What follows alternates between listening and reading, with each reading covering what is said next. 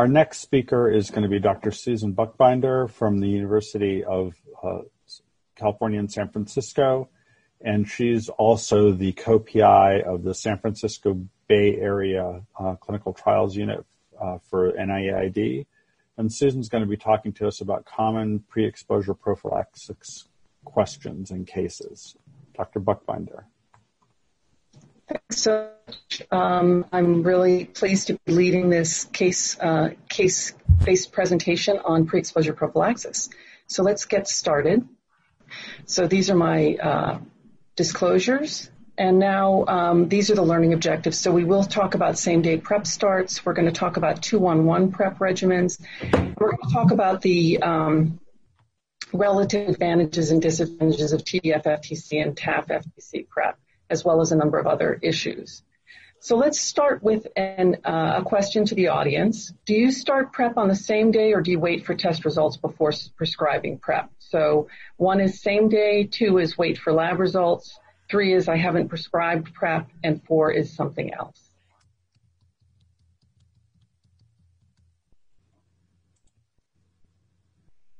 Okay. And it looks like uh, the majority wait for lab results, but we still have about a third that do same day starts, which is great. Um, what about the panel? Do you, uh, do any of you do same day starts? Uh, so this is Jeannie. I'll start. Um, I'm I'm comfortable doing it depending on the patient, right? uh, it's really context uh, specific. So if it's someone in whom I'm sure there is no chance of uh, acute HIV uh, infection, obviously a good symptom screen. Someone who has not had really clear high risk exposure recently enough to make me concerned they could have undetected acute infection. Um, somebody who's ready to take it and is is has really passed the pre-contemplated phase. Um, then I think a same day start is perfectly reasonable. Great. Um, let's just review a little bit of data on same-day starts. Um, so these were data that were presented at CROI last year from New York City Sexual Health Clinics, in which they took PrEP candidates. They had o- almost over 1,400 uh, PrEP candidates, and they screened them for kidney disease, chronic Hep B infection, and acute HIV signs and symptoms. And if they didn't have any of those things, they went into an immediate PrEP arm shown on the left, and if they did, then they went to uh, delayed PrEP on the right. You can see that 97% of people screened uh, able to, to get immediate PrEP. And then of those, only two had a GFR of less than 60 when, so they were started on PrEP immediately, but their labs were drawn. Um, two were found to have a GFR of less than 60. Two were HIV positive. And so in that group, PrEP was stopped immediately and they were able to do that within a couple of days. And then the other group, 97, nine, over 99% were able to continue on PrEP.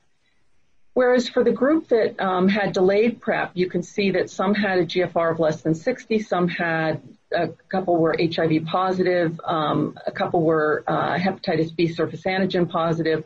Overall, 14% didn't qualify for PrEP. So 86% did qualify for immediate PrEP or would have qualified for PrEP. Um, and uh, but only 35% came back in. So there are some advantages to doing same day starts in order. It's sort of the bird in the hand um, idea. And so where you think, as Jeannie was saying quite thoughtfully, you've got someone who you have ruled out HIV infection and someone in whom you uh, you would really like to get them started on prep on that day and they're ready to start prep, you can start them same day, get their labs at the same time, as long as you have a mechanism for very close follow up in case you do find that they have a contraindication to prep. So um, I think Jeannie's going to talk about this a little bit more, but I was just interested in hearing um, how you're handling PrEP prescriptions now in the time of COVID.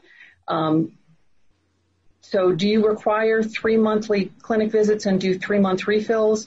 Are you providing extra refills without additional HIV testing? Are you doing home testing without any HIV te- STI testing? Are you doing home HIV and STI testing and then refills? Are you not prescribing PrEP or are you doing something else?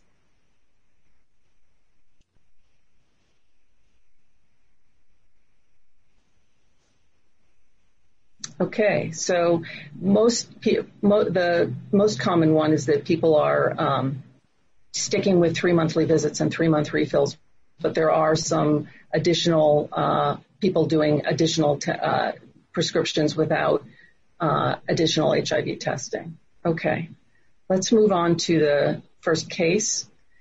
Um, we have a 22 year old man who has sex with men who comes to your office seeking PrEP. He has multiple partners, never uses condoms, and his most receptive, his most recent receptive anal sex encounter was 48 hours ago. He's asymptomatic. What do you recommend? Do you send an HIV test lab and start PrEP if the test comes back negative? Do you start PrEP today or do you start PEP today?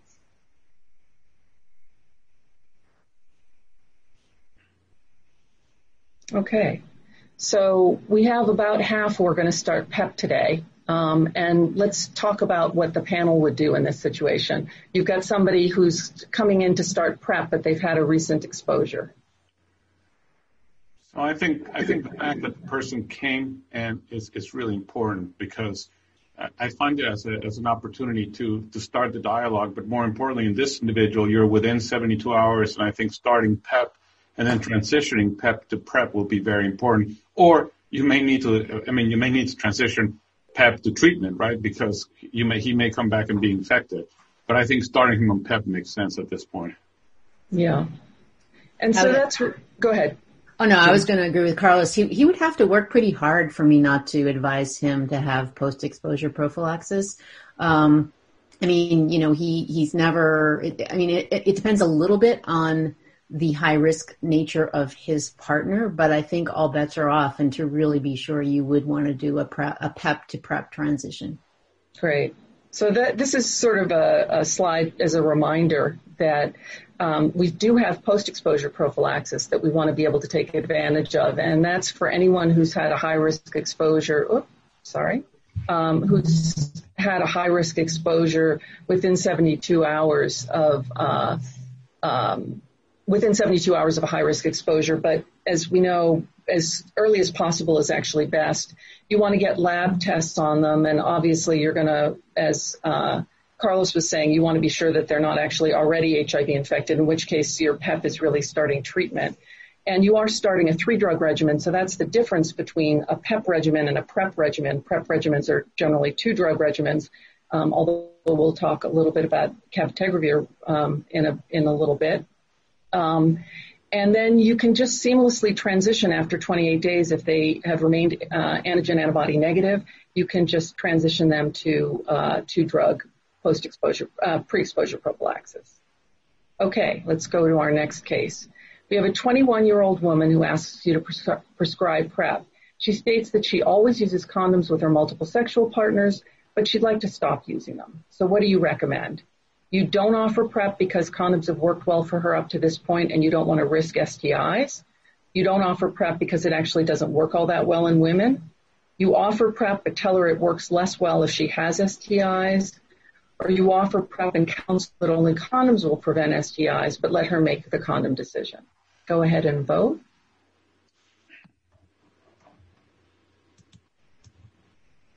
Okay. So that made, that made me feel good. Good. Go ahead, Carlos. Tell us about. Uh, I mean that that was the the answer we needed to see, right? That made me made me feel good because number one, I mean I think that that yes, condoms, you know, work to prevent HIV and, and STDs, but PrEP works a lot better to prevent HIV. And I think that just because somebody's using PrEP, they should continue using condoms to prevent STDs. And I also think that there's a lot of myths that PrEP doesn't work in women. And I think we've seen over and over that PrEP works in women if women take PrEP. So the fact that she wants to take PrEP, again, I, I find patients that come in and say, I want to be prescribed as, as it'll be really hard to say no to somebody who says that. So yeah. your option has to be either you know, three or four or a combination of both. And four sounds like the right one because you, you don't want to say take PrEP but forget about your STDs. You, you want to say take PrEP and continue using condoms. And, uh, and I think we need to do a much better job getting that message out. Great. Anyone else have anything to add?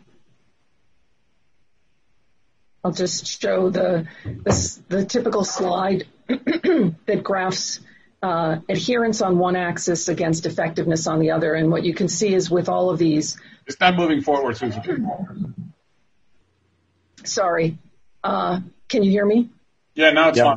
Everything's Okay. fine. So, um, as if we look at adherence on one axis and effectiveness on the other, these are a large, a number of large uh, efficacy studies, and you can see that men who have sex with men, um, for the most part, had high levels of adherence, as did these heterosexual serodiscordant couples and one study in heterosexuals.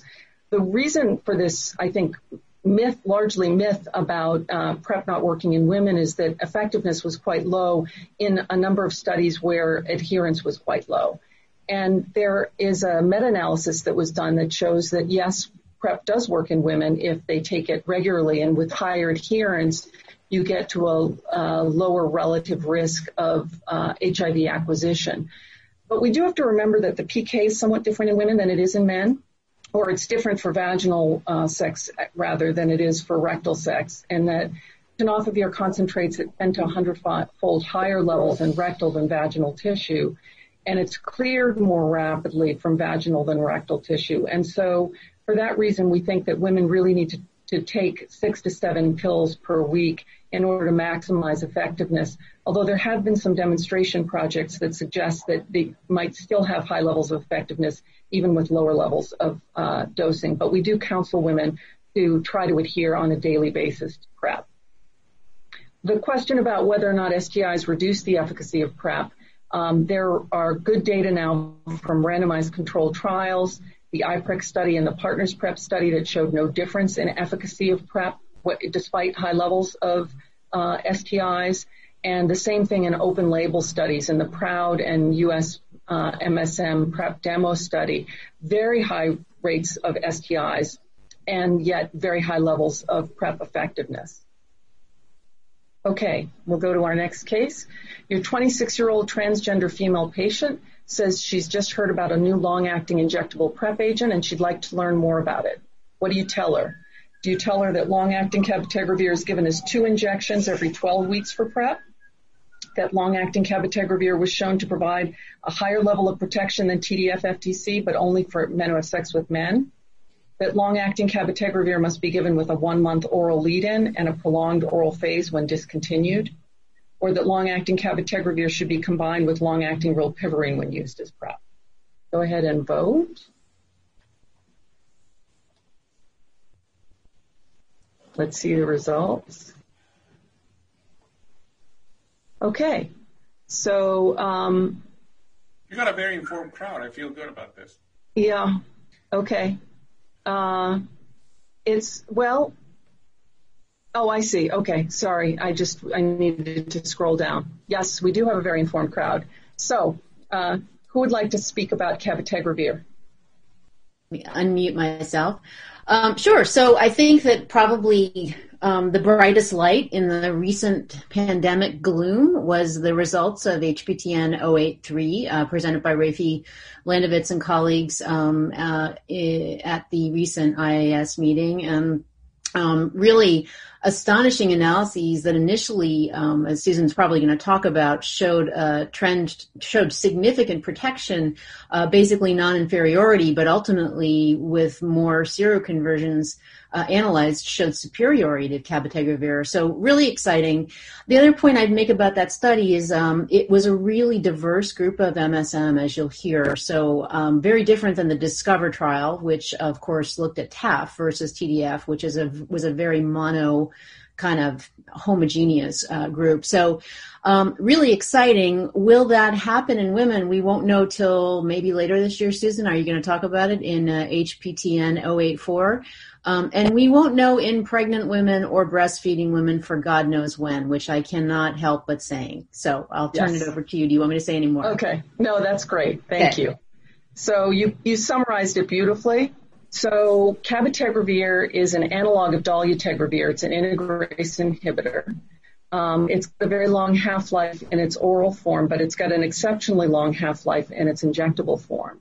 And there are two efficacy trials right now of cabotegravir long-acting. The HPTN 083 study, which was what was reported at the uh, AIDS 2020 meeting, and HPTN 084, which is a study in women in sub-Saharan Africa. Both of the studies are double-blind, double-dummy, which means that everybody's getting an injection and everybody's taking a pill. It's just that for half of them, they're getting a, an active uh, injection and a placebo pill, and the other half are getting a placebo injection and an active pill. Um, both of them have three steps. There's an oral lead-in phase for uh, a month to be sure that it's well tolerated because once it's injected, you can't dialyze it off, and so you want to be sure that it's well uh, well tolerated. Then there were loading doses at zero and four weeks and every eight-week injections, and then an oral phase to cover that, the tail that we'll talk about in just a moment, where you've got low levels of drug persisting for actually several years, a number of people. Um, both trials were using FTDF as the comparator, and there are uh, two bridging studies in adolescents, one in men who have sex with men and transgender women, and the other in cisgender women. So uh, the study, um, we initially heard that in May of 2020, the DSMB met for a planned interim analysis, and they stopped the blinded phase of the study because it met the pre-specified non-inferiority early stopping boundaries. And at that time, we learned that the overall incidence was less than 1%, which indicated in this high-risk group of uh, individuals that that probably both arms were working, and at that time it was uh, at least considered to be non-inferior. Cabotegravir was non-inferior, but as Jeannie mentioned, after doing a thorough analysis, they found that cabotegravir was actually superior to FTDF with an odds ratio of 0.34, meaning a 66% reduction in uh, HIV acquisition in people getting cabotegravir compared to FTDF. Um, now that appeared to provide protection in all subgroups by age, race, ethnicity, men who have sex with men and transgender women. Um, all of those groups seem to at least be non-inferior, if not um, superior, although there wasn't power to look at superiority in the subgroups. Injection site reactions were higher in the cabotegravir arm, uh, 80% versus 30% in the uh, placebo arm, with 2% discontinuing. But I just a little caveat 25% in each of the arms dropped out by two years. So we don't know if that's because they didn't want to get the injections, they didn't want to take the daily pills, or there were other life events that made them drop out of the study. But um, for the people who remained in the study, injection site reactions as a cause of discontinuing was, was quite limited. And I just want to point out that what Jeannie said was uh, also really important. There were 12% of the population were transgender as opposed to the Discover trial where only 1% were transgender. And 50% of the uh, U.S. participants were African American or black. And so they really did recruit a very diverse cohort that reflects the, the epidemic in the MSM and transgender populations. These are just the, this is a slide of the actual results um, that show that uh, there were 13 infections in the cabotegravir arm, 39 infections in the TDF FTC arm, and uh, it actually uh, was not only non-inferior but was actually superior with this odds ratio of 0.34. Now there are a number of unanswered questions about cabotegravir long-acting. Um, as Jeannie also mentioned, the HPTN 084 study is nearly fully enrolled, and so we don't yet know whether or not it works in cisgender women. We also don't know yet what the adherence was like in each of the arms and why the breakthrough infections occurred in each of the arms. In particular, we're interested in what the drug levels were at the time of infection, and that's particularly true for the cabotegravir. There were five people in the cabotegravir arm who seemed to be getting their every two-month injections, and yet they became infected. And so the question is, what were the drug levels in those individuals? and uh, can breakthrough infections still occur in the setting of adequate drug levels? When the breakthrough infections occurred in the oral run-in phase of the cabotegravir long-acting uh, arm, because again, there were several that occurred in that arm, uh, in that component, that phase of the study, was it that also due to PK or was it due to something else? And was there transmitted resistance? And then the really critical issue is did resistance develop after infection in each of the arms? Um, and in particular, we're concerned about that because of this long tail that I mentioned. Um, if you look at week 60 or week 76 post the last injection, and this is from phase two data, you can see that nobody still had four times the PAIC 90, which was the target that they were shooting for, which is not surprising given that you need uh, injections every eight weeks to keep yourself to um, at, at that level. What was concerning was that 13% of the men and 42% of the women at week 76 were, were um, had low levels of drugs still present in their blood. And so the concern there is that you might have too low a level to provide protection against acquisition, but high enough to select for resistance. And then the question, of course, is if you select for resistance, are you wiping out the entire integrase class, or is this specific to cabotegravir? And so that's a, a great concern. There also are logistical concerns that we need to consider. Um, this requires bimonthly injections and they're gluteal injections, so it's not quite as easy to do in the pharmacy waiting line. Um, but I think we, and, and if you got the 1.1 million people in the United States for whom PrEP is indicated, that would be 6.6 million injections a year. So we're going to need to figure out how we actually integrate this into clinical practice. Can this be done outside of the clinic setting in some way? And so there are a lot of uh, logistical questions to still be answered. So let's turn to the next case. So, have, so let me let me let me oh, just. Oh, go ahead. Yes. me say, Susan, I, I think that we need to also caution people that while this was very good, not everybody wants this. I can tell you several of my trial participants who were unblinded and are in the oral drug and are doing fine. They said, um, I don't want to switch to an injection. I'm fine taking pills. So if, if, you're taking your Truvada and it's working for you, you know, I, I want to say that when we say here it was superior, you know, it was superior because people stopped taking their meds. But if they were taking their Truvada, it was just fine. So if you are doing your, your oral PrEP with pills and you're adhering with it and you're doing fine, you don't need to switch to an injectable. Yeah, and I, if I Very could just add point. too, there. Sorry, Susan. There was there's a lot of discussion, you know, when when these studies were being designed about the fact that these types of injections would be very familiar to young women who are used to getting Depo-Provera or DMPA for contraception, but that for other populations, particularly young men, this would be a real tough challenge to kind of have a lot of acceptance about. So it's really interesting to think about that and then see what's going to happen with 084 um, and think about particularly young women uh, and young men who really need access to long acting uh, biomedical prevention. Yeah, excellent points. Thank you both. Okay, let's go to our next uh, case, which is a 48 year old man with um, hypertension who comes in requesting uh, PrEP. He has multiple partners, frequent sex, and frequent STIs. His creatinine is 1.7. Creatinine clearance is 61 milliliters a minute. What would you do? Do you prescribe daily TDF-FTC? Do you prescribe daily TAF-FTC? Do you prescribe every other day TDF-FTC? Do you prescribe pericoital or 211 PrEP, or do you tell him he should use condoms?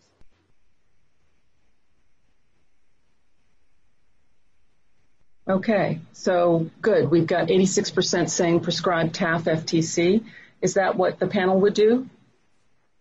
Yeah, I would do TAF. I would do TAF FTC with a little bit of doxy. we can, but we can talk about that later. I think that's in, that's coming later. up in my talk. Exactly. Exactly. yes. Okay. So um, let's uh, close the. Uh, okay.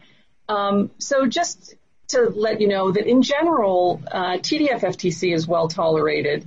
Um, we, what we've seen in other studies is that if you start off with a baseline estimated GFR of less than 90, or you're a little bit older, you're more likely to uh, to uh, have a drop in GFR.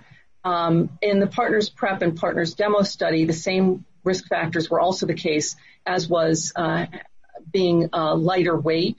Um, but sorry, here we go. Um, over 75% of the creatinine increases were unconfirmed on repeat testing, and there was no difference in picking up true renal effects um, based on every six month testing. So you didn't need to test every three months. In the IDU study, there was no effect of recent IDU on creatinine, and it was more likely you were more likely again to have renal effects with increased age.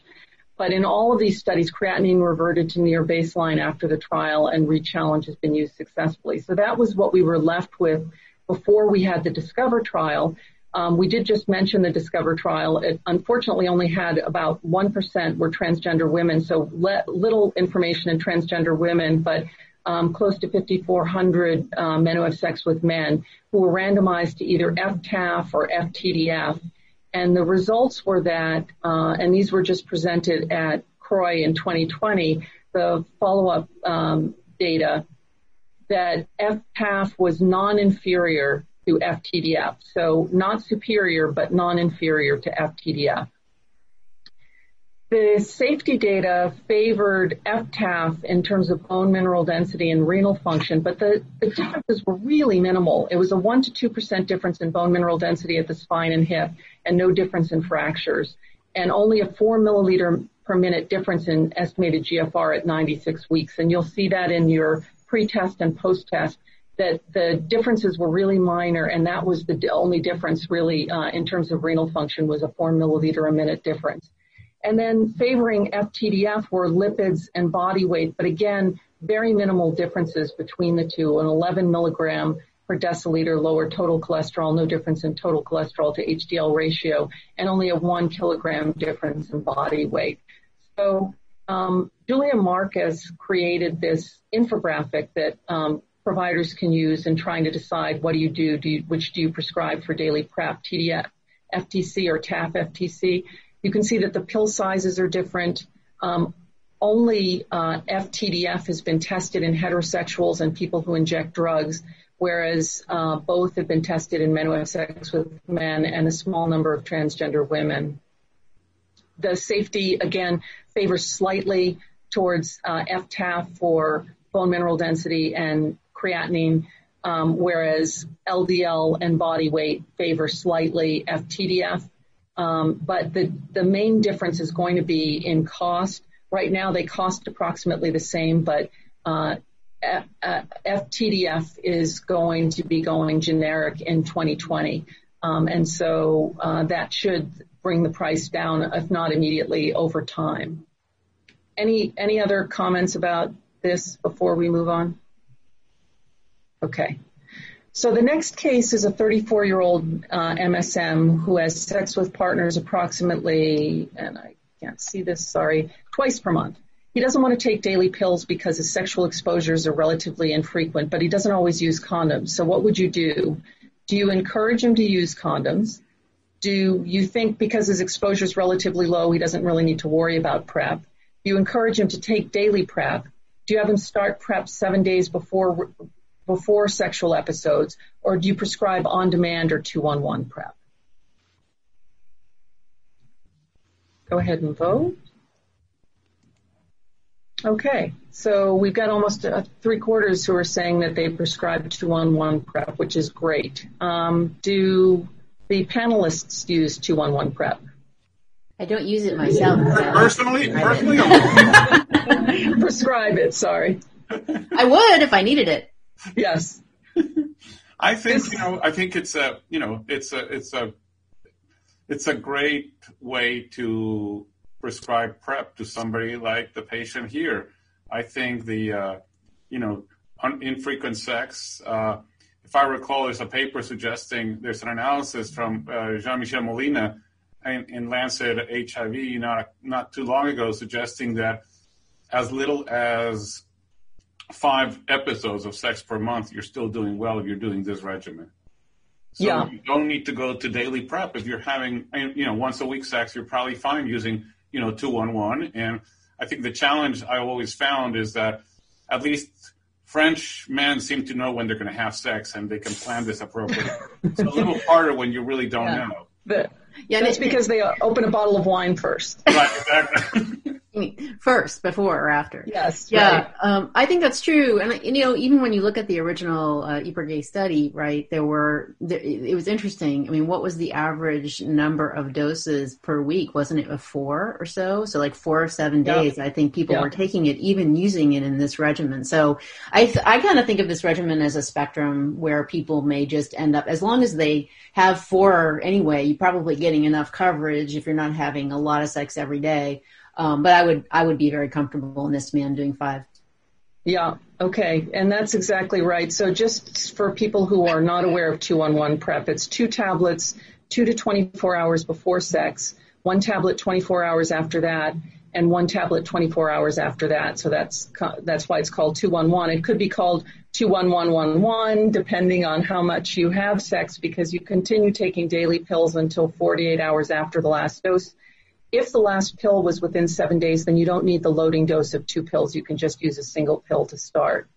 Um, but as uh, was discussed, it was very highly effective. Um, in the RCT, it was 86% reduction in HIV acquisition, and in the open label extension, a 97% reduction compared with the placebo arm. But as as Jeannie pointed out, uh, there were people were taking on average four and a half pills a week, which is essentially equivalent to uh, four pills a week, which from this modeling data where we gave people directly observed therapy two days a week, four days a week, or seven days a week with FTC, uh, tenofovir, um, TDF, and this was in a low risk uh, group of individuals, and then we're able to map onto what were their drug levels like uh, and mapped onto the iPrEx study. You can see that with four doses a week, you're nearly as efficacious as seven days a week. And so that's why we say that uh, MSM probably only need four doses a week. Um, and so people were, the question was, does this work for people who are having even less frequent sex? And so uh, they did do Jean-Michel Molina and his team did do another um, analysis of people who were taking uh, PrEP less frequently and found that in that group as well, it was highly effective uh, in preventing a- HIV acquisition. So 211 is a great regimen in some cases. Um, CDC still continues to recommend only daily PrEP, and it's the only licensed indication by the FDA. But the IAS USA guidelines do recommend 211 PrEP as an alternative to daily PrEP for men who have sex with men, and WHO has endorsed 211 PrEP as well.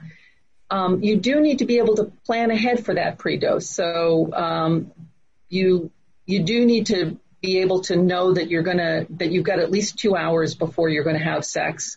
Um, and you know you need to know that you can take the post doses, and people should be counseled to use it with all their partners, not to pick and choose w- with whom they use it. Um, it's only been tested in FTDF, so it shouldn't be used with FTAF.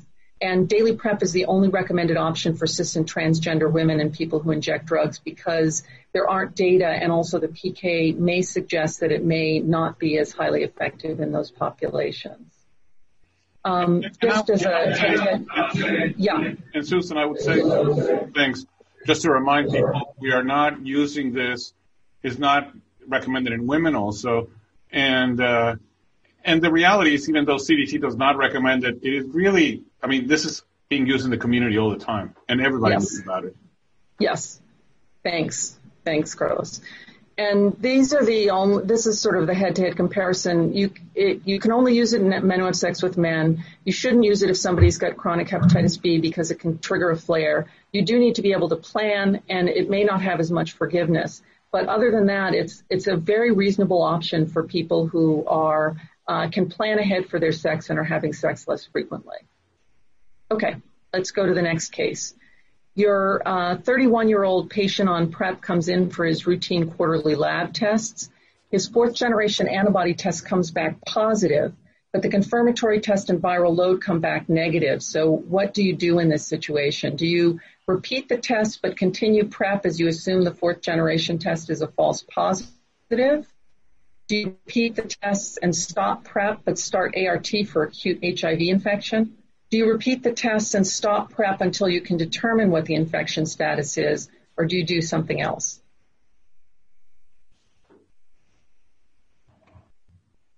Okay. Let's see. So we've got, uh, this is in accordance with um, the fact that there is no right answer here. So we've got a, a, a spectrum of responses here. Um, how would the panelists handle uh, this kind of situation? Anything to say? Sure, I can start. Um, I, I, don't think I would treat him for infection at this point because with ART, because I don't believe that he has a confirmed test. I mean, the fourth generation antibody test is relatively specific, and this would be a, I mean, if it was a false positive test given the confirmatory test and the viral load, you know that that is that would be the concern. I think that number three is the safest thing to do. Um, I could see doing number one because at the time that your fourth generation antibody test comes back positive, you should detect a viral load, but it depends on the quantification level of the viral load. It may not be a highly sensitive test. So I personally would feel the most conservative thing would be to stop prep, have a conversation with him about the implications of stopping prep. Really, really important, right? Because uh, there could be a, big downside to stopping prep if he's going to go right out and have a very high risk exposure. Um, so it, it's a conversation to have, but I, I would be more comfortable doing three. And then the question would be, when do you repeat the test? I'd probably bring him back in a week to 10 days. Yeah. I made that up. I don't so, know if that's right. so, so, I agree. I mean, as you say, this is a really difficult situation. Yeah. We're seeing this with yeah.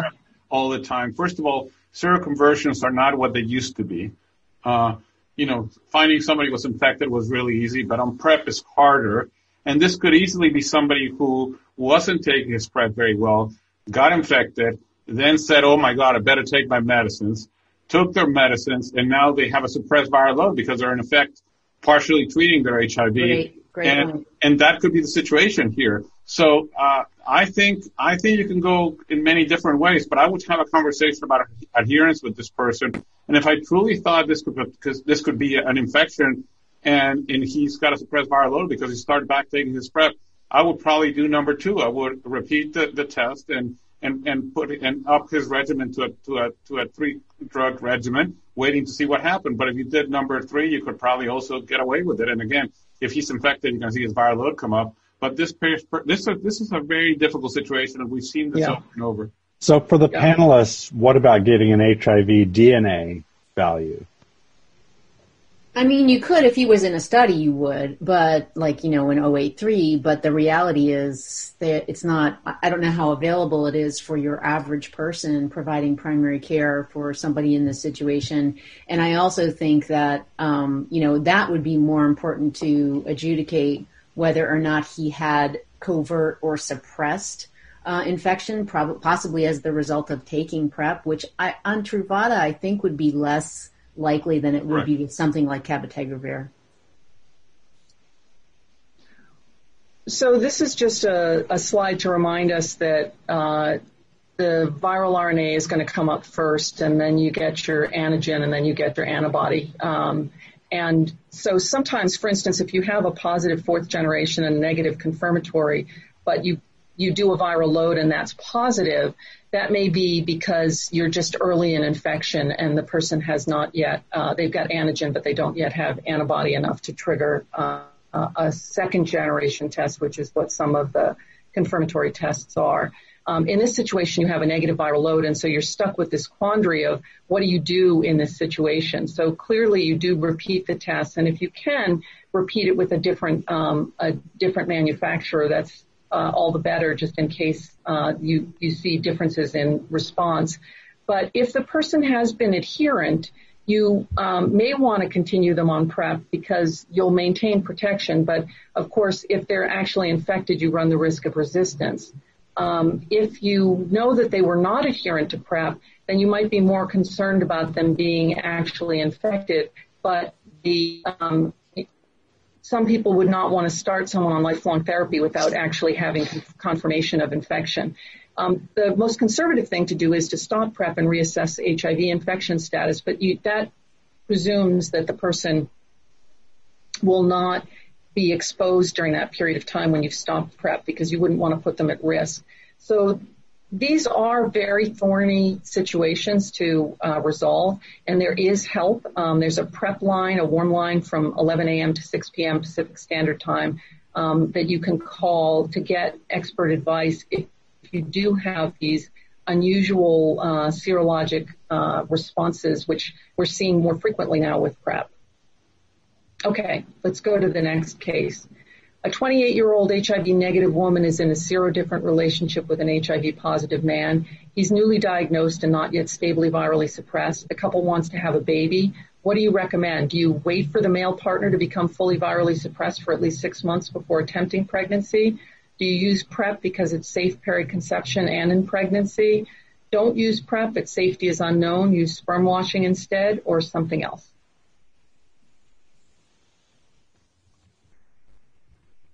Okay. So uh, about half of the people say that it's safe. Go ahead.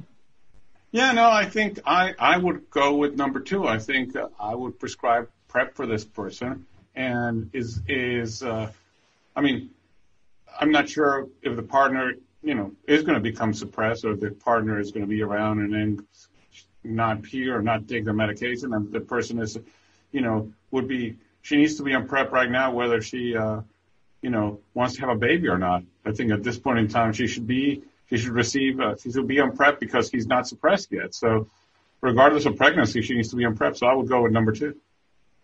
Yeah, great.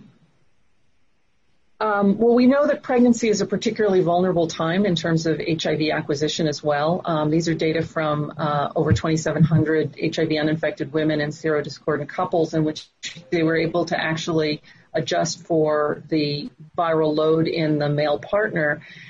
And you can see that um, the risk of pregnancy was 2.76 fold higher. Uh, the risk of HIV acquisition in pregnancy was 2.76 fold higher than in non-pregnant women, and that it actually rose sort of monotonically from early pregnancy to late pregnancy to postpartum, which was the riskiest uh, period of time. So she, as, as Carlos points out, she would have been at risk anyway, and now she may be at increased risk if she's trying to uh, become pregnant there is good news in the in terms of safety. There are five studies of over a thousand PrEP exposed women during pregnancy that have shown no difference in miscarriage, congenital anomalies, or growth through one year of infancy, and a systematic review of tenofovir exposure in pregnancy uh, with 26 studies in HIV positive women and seven in HIV negative women, again showing no adverse pregnancy or infant outcomes. So PrEP should be safe in pregnant women and can be used in that situation. I'm going to just quickly do the last case. A 29 year old woman in a serodifferent relationship would like to stop using condoms. Her partner's not virally suppressed. She wants to know how long it will take her, how long she has to take daily PrEP before she's protected. What do you tell her? Three days, seven days, 20 days, 28 days, or I have no idea.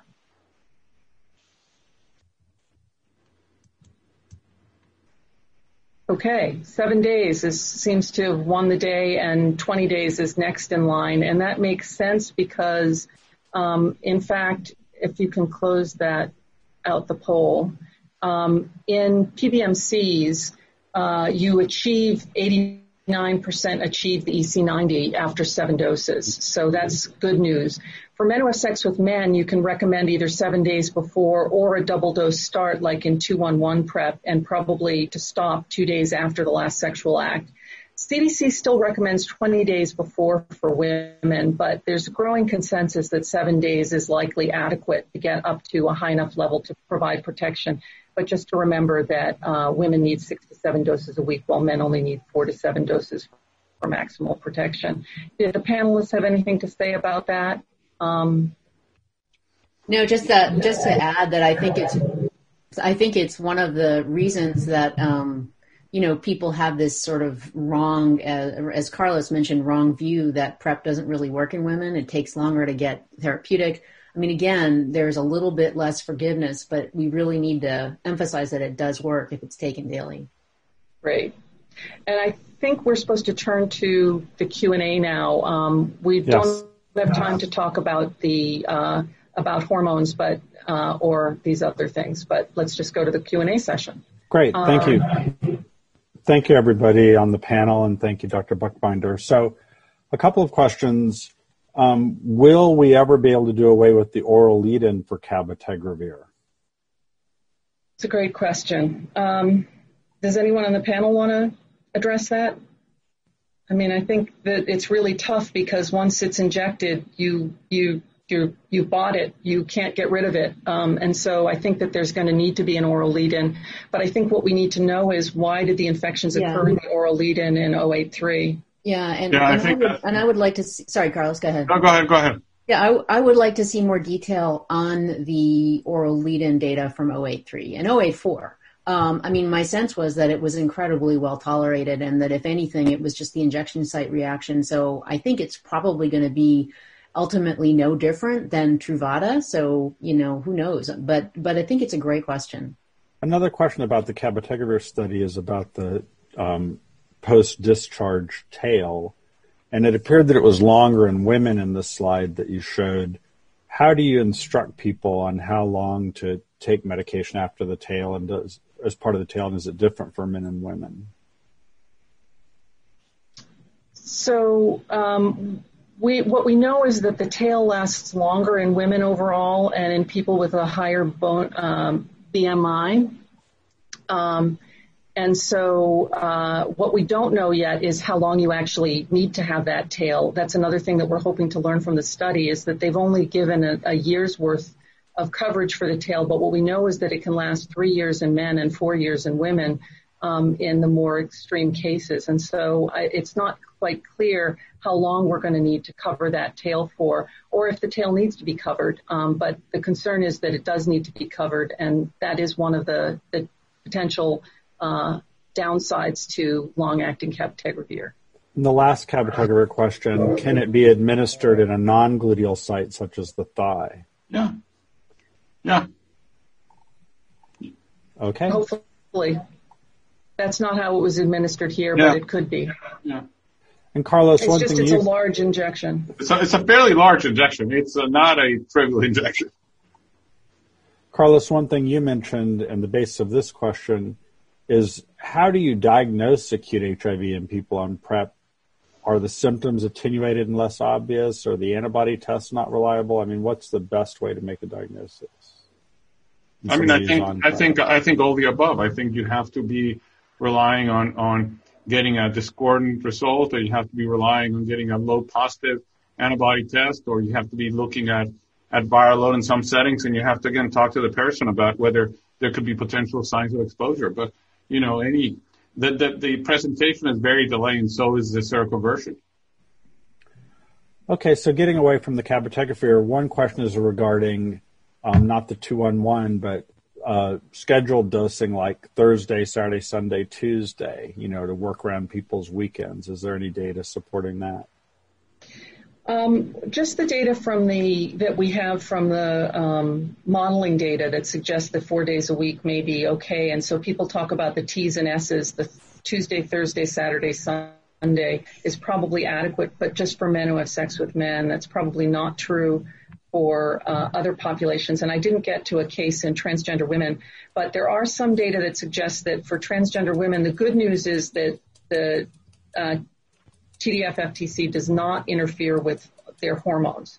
Right. So that's true for both women and men. Um, uh, there were data just presented at IAS, and there have been other. I'm sorry, at uh, yeah, at AIDS 2020. There are data that are um, that have come out, though, from a number of studies suggesting that there may be some small decrease in tenofovir levels in transgender women who are on uh, hormonal therapy. And so we don't really know exactly what that means. The data from AIDS 2020 suggested that there was no difference. There are other data that suggest that there is a lowering of, um, of tenofovir, and so we need to get a little more, more information about that. Okay. Um, also about intermittent PrEP. Um, if you had somebody who's a hepatitis B non-responder to vaccines, would you recommend a daily tenofovir-based PrEP, or would intermittent tenofovir or TAF-based PrEP be uh, efficacious? Do we have any data on preventing Hep B trans- or acquisition? Well, I think um, I don't think I would necessarily uh, base my decision about two-on-one PrEP on whether they, if they're, if we know that they're chronically infected with hepatitis B, then I wouldn't no, use. No, this, no, no, this is this, You're talking about prevention. This is PrEP for hepatitis B. Ah, uh, yes. Yeah, somebody who didn't respond to the HBV vaccine. Any thoughts? Kind of a niche question. Yeah, it kind yeah. of is. But um, but it's a great question. I'm sure it's happened. I I've never encountered it. I guess I would say, um, it, why I would I would encourage it. I think it couldn't hurt and it could probably, right. probably protect. But what the threshold of the dosage level that you would need, I have no idea. I'm sure somebody knows though. Yeah, I don't okay. know. Yeah, I think it's an area where we don't have any data. So last question. Um, so it must be if the area we don't have data, it must be like COVID. Yeah. For those using TAF for PrEP, how long do you recommend that they be on it before they um, consider themselves protected the same as for TDF or different?